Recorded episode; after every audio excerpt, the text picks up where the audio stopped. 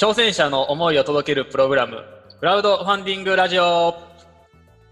えー私は、えー台本担当しています、坂田裕樹です。そして、クラウドファンディングのサポーターをしています、三木ゆうきです。この番組は、クラウドファンディングをより身近に感じてもらうための番組です。毎回、クラウドファンディングに挑戦しているプロジェクトオーナーの方をお招きし、その人のビジョンやプロジェクトの内容を根掘り葉掘りと聞いていきます。オーナーさんの生の声を届けることで、皆さんが支援のきっかけや、これからクラウドファンディングに挑戦したいと思っている人の投資になることを目指しております。はい。えーはい今回第4回目うんということで、で、今回は、ちょっと僕の方で注目するプロジェクトをピックアップさせてもらいまして、埼玉県の見沼という地域で発酵ジンジャーエールを作っている周東さんという方に来ていただきます。でなんでこの人に注目したかというと、まあ、結構発酵ジンジャーエールっていう、そもそもこれ何みたいな。ところ興味あったりとか、あとなんか経歴も見ていると、ビジネスコンテストで優勝したりとか、翻訳会社ご自身で立ち上げられてたりとか、で、なんかその輝かしい成績がありながら、普段はちょんまげ姿で活動してるっていう、異色やな。異色の、なんかそういう、こう、成り立ちを見てですね、ぜひこの人にお話を聞いてみたいなと思って、聞きました。で、まあ、あとはあれね、夢を持っているみたいなところが結構重要かなと思ってて、ジンジャーエールをこう、見沼という埼玉の地域から世界に持っていくっていううん。話もあったりするので、なんかその辺もすごく聞いてみたいなと思って、うん今回。そうやんな。ジンジャーエールにとどまらない活動がなんか、その裏にというか、その先にあんねやろなっていうのが伝わってきて。クラウドファンディングも、なんかそのものだけじゃなくて、この人と一緒に、なんか夢を見たいじゃないけど、うんうんうん。せ世界を目指したいみたいなところに、なんかそういうところに投資、支援したりとか、地域をどうにかしたいっていうところに支援したりとかみたいなのが多いんじゃないかなってちょっと思ってて、うん。なんかその辺も聞いてる人の参考になれれば、すごい面白いなと。そうやんな。夢の語り方がいいよな、なんかその。気になるプロジェクトをされている周東さんですが、まあ、今日、今回どんな話を聞けるのかすごく楽しみにしています。それではどうぞ。では今回はプロジェクトオーナーの、えー、シュートさんにお越しいただきました。シュートさんよろしくお願いいたします。はい、よろしくお願いします。よろしくお願いします。はい。で、えっと、まず簡単に最初、えっと、シュートさんの方から自己紹介と、あとプロジェクトの概要を簡単に教えていただけますでしょうか。そうですね、えっと、私、株式会社生姜の虫という発酵ジンジャーエールを製造販売する会社を今年立ち上げまして、えーその代表取締役をしています。えっと、キャンプファイヤーでやっている、えー発酵ジンジャーエールを世界に誇る埼玉の名産に、そして見沼田んぼを復活させるっていう長いタイトルなんですけども、えー埼玉初、日本初の発酵ジンジャーエール醸造会社、株式会社生姜の虫が環境循環型の醸造所を作り、見沼田んぼの休耕地も再生させます。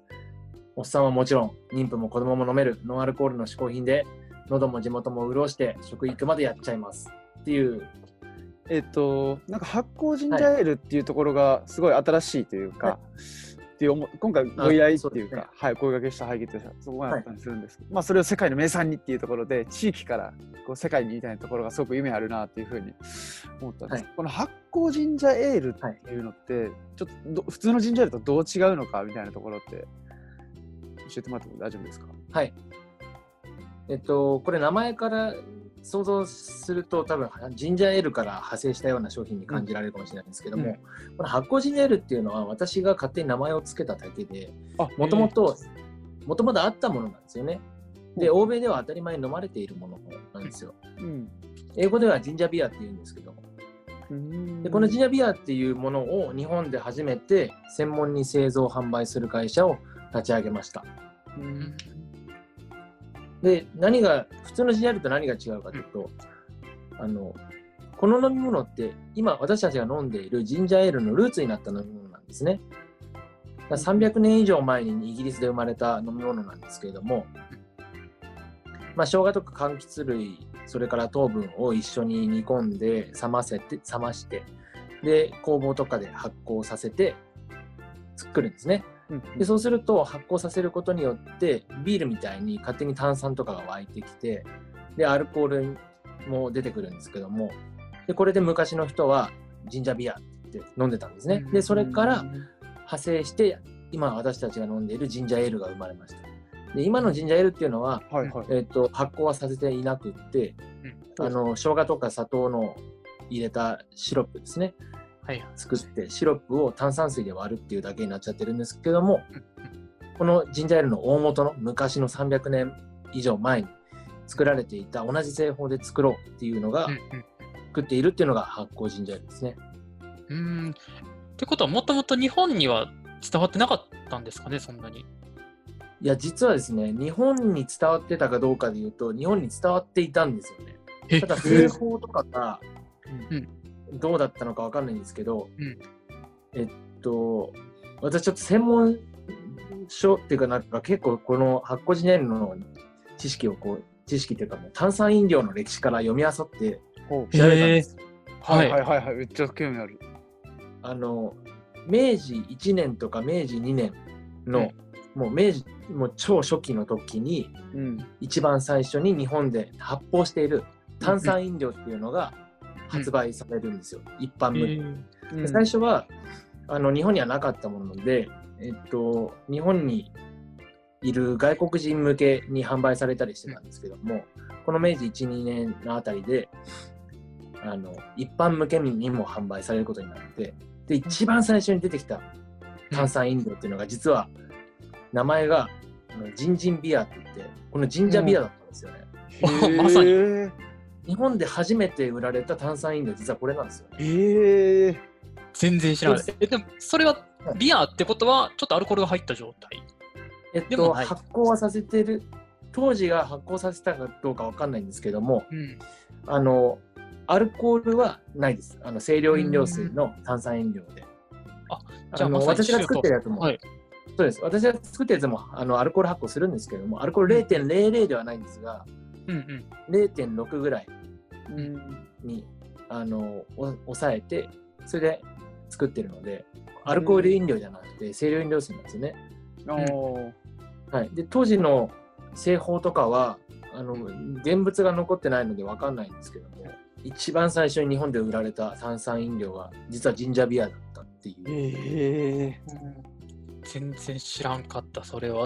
知らないですよね。うん。多分誰もググっても全然出てこないです、はい、せ専門書ってどこに図書館に置いてるんですか専門書っていうかなんかあのなんていうんですか飲料の歴史みたいなのをまとめた本とかがあって、あえー。あと他にもまあいろいろ調べながらって感じですね。はい。ちょっと素人目線であれなんですけど、えー、と発酵っていうのがどういう過程なのかというかあまりすみません。ちょっと僕もよく分かってなくて。それってなんか普通のジンジャーエールはしてなくて今回の分はしてるっていうのはどういう作り方というか。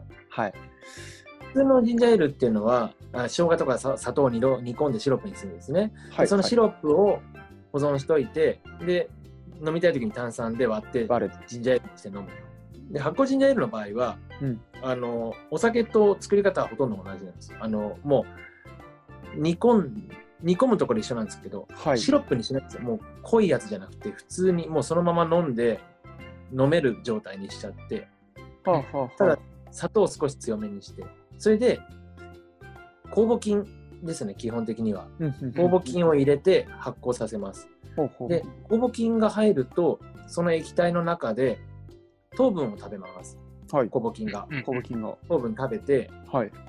それで酵母菌は、えー砂糖を食べてアルコールとん二酸化炭素を排出します。だからあれですね日本人間と同じですね。あの物食べておしっこして空気二酸化炭素を出すと。はい。で彼らの彼らのおしっこっていうのがアルコールなんですよね。はいはいはい。はい、で酵母菌はアルコールと二酸化炭素を出すんですね。でこれを密閉しておくと二酸化炭素がどんどんどんどん液体に溶け込んでって炭酸になっていくわけ炭です酸になると。なるほど、はい、で発酵期間を長くすればどんどんアルコールが湧いてきて、えっと 2%3% で上がって本当にビールみたいなお酒になってしまうっていう感じなんで。うん。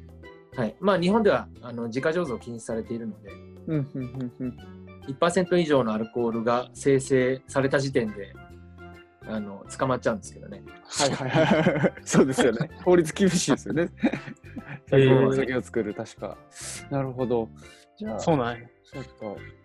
はい。なので、発酵を入れることで、その二酸化炭素、炭酸が出来上がって、で、アルコールも。これってなんかやっぱり、うん、はい若干出るってことですよね。そもそもそのは普通のジンジャーエールと発酵ジンジャーエールの味の違いが、うんうんせ説明できてませんでしたね。あの、うんアルコールが湧くだけじゃなくて、酵母菌ってアルコール以外にも実はいろんな香りとかを出してるんですよね。で、それがあるのとないのとではかなり味に差が出てくるんですよ。うーん。で、発酵ジンジャーエールと普通のジンジャーエールって飲み比べると、もう、比べた瞬間に、あもう全然別の飲み物だねっていう感じであ違うんですよね。うん香りも味も。そうなので、はい。はい。結構違います。で、そのジンジャーエールででは出せない味わいっていうのを求めて発酵ジンジャーエール作りたいな、飲みたいなっていうので、自分も気軽に飲みたいなっていうので始めたんですけど。ちなみになんかお店とかで自家製でジンジャーエール作ってるなーっていうお店とかバーとかでなんか飲んだことあるような気がするんですけど、もっと味味に関してあれもなんか生姜のこう辛みみたいなのがすごいいい印象があるんですけど、うん発酵ジンジャーエールって美味しいですよね。はい、もうもう味のところでもうちょっとどどんな感じのこう旨味とかなんか感じられるんですか？僕もリターンがあったんでちょっと楽しみにしてるんですけど、うん。はいあありがとうございます。うーん、そうですね。味わいに関しては、普通のジンジャーエールみたいにすっきりはしてないですね。あと発酵しているので、発酵の一瞬、なんていうのかな。一瞬ちょっと臭いような、ほうほうほうほなんていうんですか、こうう、うんって思うんですけど、あ美味しいみたいな、ななんていうんですか、あの日本酒とかワインとかみたいな、はいはいはい。やっぱり発酵でしか出ない香りっていうのが出るので、うんまあ一言でもまとめると、お酒飲んだような、清涼飲料水なの。で、お酒飲んだような複雑味がありますね。へえあの、実は僕、ある、まあ、サイトを見てですね、あの、はい。発酵ジンジャーエール調べて作ってみたんですよ。はいはいはい。ちょっと複むちゃくちゃ複雑やで、多分それ、あの一言で発酵ジンジャーエールって言っても、周東さんが作ってる発酵ジンジャーエールと、そういうインターネットに載ってるやつでまた違うとは思うんですけど、まあそうです。かかなりど独特な味やなっていう印象で、あの、はいなんやろ、えーと、スパイスをすごい入れたんですよね、その載ってたやつが。それは、きっとそういうもんなんですかねあ、そうそうそうです。うちのは今のところはあのリリースしようとして、一番最初にリリースするやつらには、うんえースパイスはほとんど入れない予定です。まず、うんスタンダードな発酵ジンジャーエール、こういうものですよっていうのを味わってもらいたいので、うんうんうん。だ発酵ジンジャーエールっていうと、僕、なんか最初にそれをイメージ、あ最初にそれを作ったんで、そういうなんかスパイスの効いたものが発酵ジンジャーエールの1個のベースなのかなと思っちゃったんですけど、定義的にはそういう、あえてスパイスを入れてなくても、発酵ジンジャーエールにはなるっていうことえっですよね。と基本はむしろ入れないですね。あ、あのーそうなんですね。いろんなサイトとかで、えージンジャーシロップの作り方とか、えっとも本当少ないですけど、発酵ジンジャーエールの作り方、うん載せてるとこありますけども、シナモンとかカルダモンとかたくとかクローブとかたくさん入れるようなやつは入れました。まあシロップが多いんですが、えっとそもそもそのジンジャージンジャーエール自分で作るためにジンジャーシロップ作ってうんっていう手作りしたい人が作るものじゃないですか。市市販で売ってるのじゃ満足できない人。うんが作るものなので、やっぱり市販では売ってないようなスパイスしっかり効かせたっていう、はいはい。自分だけでし家でしか作れない味っていうのを求める人が多いと思うのでそういうレシピが多いと思います。で、えっと、発酵ジンジャーエールとジンジャーシロジンジャーエールの大きな違いの一つさっき香り味わいっていう部分は言ったと思うんですが、うんジンジャーシロップってやっぱり砂糖とあとは、えー生姜だけで煮込むっていうのが一番基本だと思うんですがうんこれあとはまあ柑橘類も入れると思いますけど、多少ねでこれって結構味シンプルになっちゃうんですよね。うん。なので、スパイスを入れて、その確かシンプルさを補うっていうか、に。うん。あの、複雑にして味わい深くするっていうのだと思うんですけど、発酵ジンジャーエールの場合は、もう最初から結構味複雑なので、はい。しあのまあ、もちろんスパイス入れるのもあのありだと思いますし私も今後コンセプトによってあの出していこうと思ってるんですが、うんまずはそのまんまでもこんなに美味しいっていうのを味わってもらいたいっていうのがあっておー一旦スパイスは効かせないつもりです。なるほど。はいじゃあちょっと教えれる範囲でもいいんですけども、どういったそのはい材料を使ってるのかって今教えてもらってもいいですか？その生姜と、生姜メインで他なんか入れてたりもするんですか？あもうシンプルですよ。えっと生姜、うん。糖分うん。あと柑橘類。うん。それからあとは蜂蜜ぐらいですかね。えちょっと。えっと、ほ細かく言ったら、えっと、あと、1、2個、なんか、本当にす、あと、唐辛子とか、数グラムとか入れてます。けど、ー、はいそんなはい。もんですよね。そ数グラうなんですねムも入れてない。じゃあ本当にやっぱり生姜の味がメインになるというか、それでジンジャーエールとの今ある市販のジンジャーエールとまた違うものができるっていうのが想像つかないですね。面白いですね、それ。やっぱりそこが発酵の魔法だと思います、ね。うん。発酵って私は魔法だと思っています。うんうんへうんまさにパンもそうです。え。そうですよね。パンも、あの、発酵、酵母菌によって味も全く違いますし、うん。硬さとか柔らかさとかうんまで左右ししますもんね、本当に。うん味わいだけじゃうんすべてを。だからすごい難しいやろなっていうのを思ったりもするんですけど、そういう作るのって。そうですね、難しいですね、発酵は。私ももともと醸造を専門に勉強していたわけではないので、うん。本当に自分で試行錯誤しながら、自分で勉強しながら、教えてもらいながらっていう感じで作っています。しかも結構気温とかにも左右されるかなって思うので、そういう発酵って。そうんなのですごい。うん安定して作るのが難しそうな気がしました。うんそうですね。あとなんかクラウドファンディングのページではこう世界的なブームが予感さ予感されるみたいなところを書いてはったんですけどはい。今後のこう広がりっていうかその世界で結構飲まれてたりもするんですか？流行ってきてたりもするんですか？えっと、もともと欧米ではもう普通にあ当たり前のように飲まれていました。あ。ジンジャービア。今もまあ当たり前のように飲まれていまあそうす。なんだ。え。ーオーストラリアなんか留学したことある人とかだったら、多分はい。飲んだことあるっていう人多いと思いますね。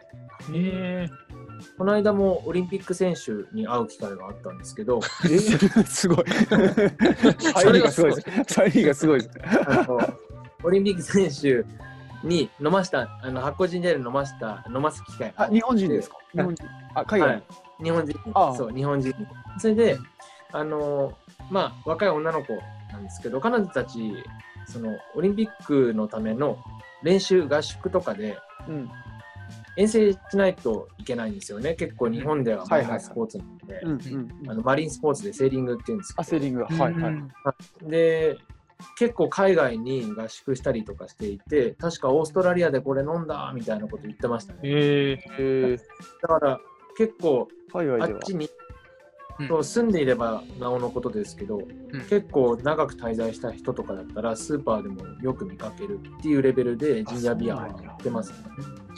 ちなみに、それだけ海外で人気やけど、今まだあの大手の飲料メーカーって出してないと思うんですよ、ジンジャービアって。えっとなんか理由があるんですかね？ジンジャーエールにた取って代わられちゃったんですよね。もともとうんジンジャービアって作られてたんですけれども、うんえーっと一番一番ぜジンジャービアが全盛期だったのははい。あのアメリカをはじめとする禁酒運動の時にですねうんうん禁酒運動でお酒飲めなくなっちゃったんですよね。うんだから、あのお酒っぽいのを少しでも飲みたいということで、ジンジャービアを皆さん飲んでいた、うん。の飲み始めたよ、余計に飲み始めたっていう感じで、うん。プラス、うん。あのお酒買えなくなっちゃうからどうしても飲みたいやつら作るじゃ作るじゃないですか自分たちで。密造するじゃないですか、はい。はい。で当時なんかバスタブジンとかいうジンが流行ってたらしくて、ほどんなものかというと自宅の浴室でまさにバスタブで作るジンですそういうことう。ね。あ、作る素時人が素人がバスタブで作るから当然めちゃめちゃまずいらしいんですようわ。発酵の温度とか酸素がどうとか気にしないからもうとにかくアルコールにななれなればいいみたいうん。ななのですごいまずいそういう密造酒っていうのを少しでも美味しく飲みたいということで、ジンジャービアを割り剤にしてカクテルにして飲んでいたそうですうーん。なんかその今、日本のメーカーが出さない理由はあるんですかね？なんか麺作るのが難しいとかそういうことかなと思ったんですけど、えっに。とジンジャービアとジンジャーエールがほとんど同じものだと思っているからだと思います実際なるほど。実際に海外でジンジャービアって言っていて、ほとんどジンジャーエールと同じ作り方をしているっていう商品がたくさんあります。あ、なるほど、なるほど。で、ジンジャーエールの方が安価で大量生産向きなので、まあそうですよね淘汰されちゃったんですよね。うんだから今、あの大手は作っていないっていうのは、大手はジンジャーエールを作っているからです。はいはいはい。はいあ、もうそっちで十分足りてるというか、もそうですう、。あえて、そこの、それに変わるものそうですね。あとはその、本気のジンジャービアをみんな飲んだことがないからだと思います。うんうーん。でも今、少しずつ欧米で、うんあの盛り返していると私は思っていて、実際にいろいろ調べたんですけども、あのアメリカとかオーストラリアでも結構、ニュージーランドでもそうなんですけど、えージンジャービアを作っている会社にかなり、えージンジャービアを専門で作ってる会社って少ないんですが、うん。あ。えっと、大体ジンジャービアを作ってる会社は割り剤、しかもこだわりの割り剤みたいなのを作っていて、えー。うんたまにバーとか好きな人は見るかもしれないですけど、ピーバートリーとか、そういう会社があるんですが、そういう会社にめちゃめちゃ巨額の投資がなされていて、近年。うん。もで、あ、これ来るなと。投資額見ただけでも半端じゃないの 何十億円とか入ってうん。うん。で、プラス、これはすごいなと思ったのが、オーストラリアの会社が、うんそのジンジャービアを専門に作ってる会社で、結構もう大きくなっちゃっていて、い1年にね、1億本ぐらい作ってるんですけど、その会社うん、えっと、ペプシコーラと提携したんですよね。すごい去年か。すごい。え、じゃあ日本にも入ってくる可能性も、なきにしもあらず分。、バンダバーグっていう会社なんですけど、あ彼ら多分ペプシの販路を使えば世界中に輸出できるようになるし、生産量も、生産量もすごいので、うん多分数年以内に日本でもブーム来るなって思ったんですよね。うんうんうん。すごい来そう。はい。なので、数年後にブーム来た時に、うんああ、やっぱり来たか。あの時やってればなって思う言うのは嫌だったんですよね。うんうんうんうん。だから、自分がやろう。まずはそのブームを自分で作ろう。すごい。うん作る側の人間になろうと。うん。うん、いや、なんかちょっとこういう言い方わかんない、いいかわかんないですけど、そのオーストラリアのその専門会社の日本版みたいな感じじゃないですけど、オーストラリアで流行ったけど、先に日本でも。はそういうのオーストラリアの会社はもう結構大量生産、ちゃんと発酵させてるんですけど、結構大量生産な感じになってきてるので、私はもっとクラフトの、あの、おーだから大手のビールじゃなくてクラフトビールみたいな感じで、はいはい。一番最初、日本で一番最初なんですけど、でももう尖ったベンチャーを目指して。おいやーいいっすねいいっすねすごい楽しみやないいっすね。そういうスパイス効かしたやつも今度やっていきたいとも言ってはりましたしね。あの面白いな。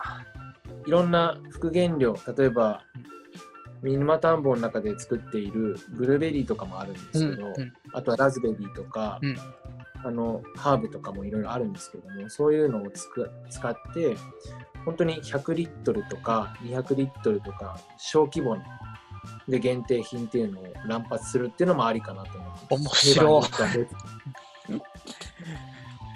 えすごい面白そうですね、そういうの。はい。そうですね。いや、楽しみやな。なんか聞いてると、あとあれですね、ストーリーとしてすごくいいなと思ったのは、最初に日本で発売された、その炭炭酸飲料というか、あが、さっきの、はい、はい、ジンティンビアですか？はい。そそうですね。なんか海外の今流行ってるものを取り入れるっていう視点と、そのなんか原点を知るっていうか、僕らの、はい。なんかそこもすごいあの話としていいなと思ったし、あとはそうですね。うん、なんかそう思いました。はい。はい、なんかすごく楽しみだなっていうふうに思いました。聞いてお話をお伺いしてて、ありがとうございます。はい。そうですよね。なんかこう、新しく出てきた商品で、うんうんよくわかんないものを、まあ、タピオカみたいなそうそうそうそう。伝統あって歴史あるみたいな。うん、いや、そうです。うちらが知らなかっただけかみたいなとこあろがそう、いいですよね。うん、僕らが、たそのそうですね、ジンジャーエールと、そうですね、ジンジャービアっていう本来の作り方のものがあるんだっていうのを、なんか知らないだけっていうのが、まず、なんかすごくいいなと思ってそうですね。はい。ちなみに発酵ジンジャーエールって名前にしてるのは、うん、あのジンジャービアって言った時に、もう日本ではビールのビールの印象がもう強すぎて、はいはい。ジンジャービアって言った瞬間に、あビールに生姜入ってるやつってなっちゃうんですよ。うんはいはいで、これがジンジャービアですって、そう、そうなんです。で、これがジンジャービアですって飲んだ、飲ましたときに、あの、一回ね、あれ、俺、テストリリースの時に、世話になってる養鶏場のおじさんが来てくれて、わざわざ。はい、で、飲ましたの。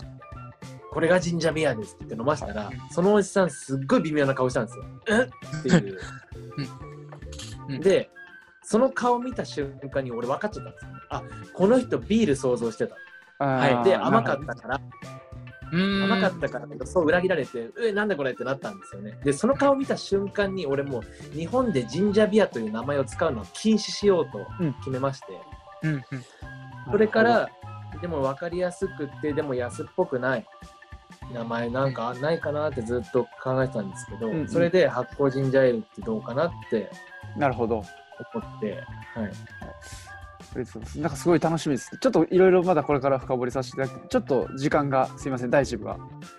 あの、あ時間が、はい、ありますので、一旦こちらで第1回終わらせていただいて、はい、はい、了さらに。はい、発酵神社の発出会いとか、そのあたりを次に聞いていきたいと思います。はい、ありがとうございます。ありがとうございます。はい。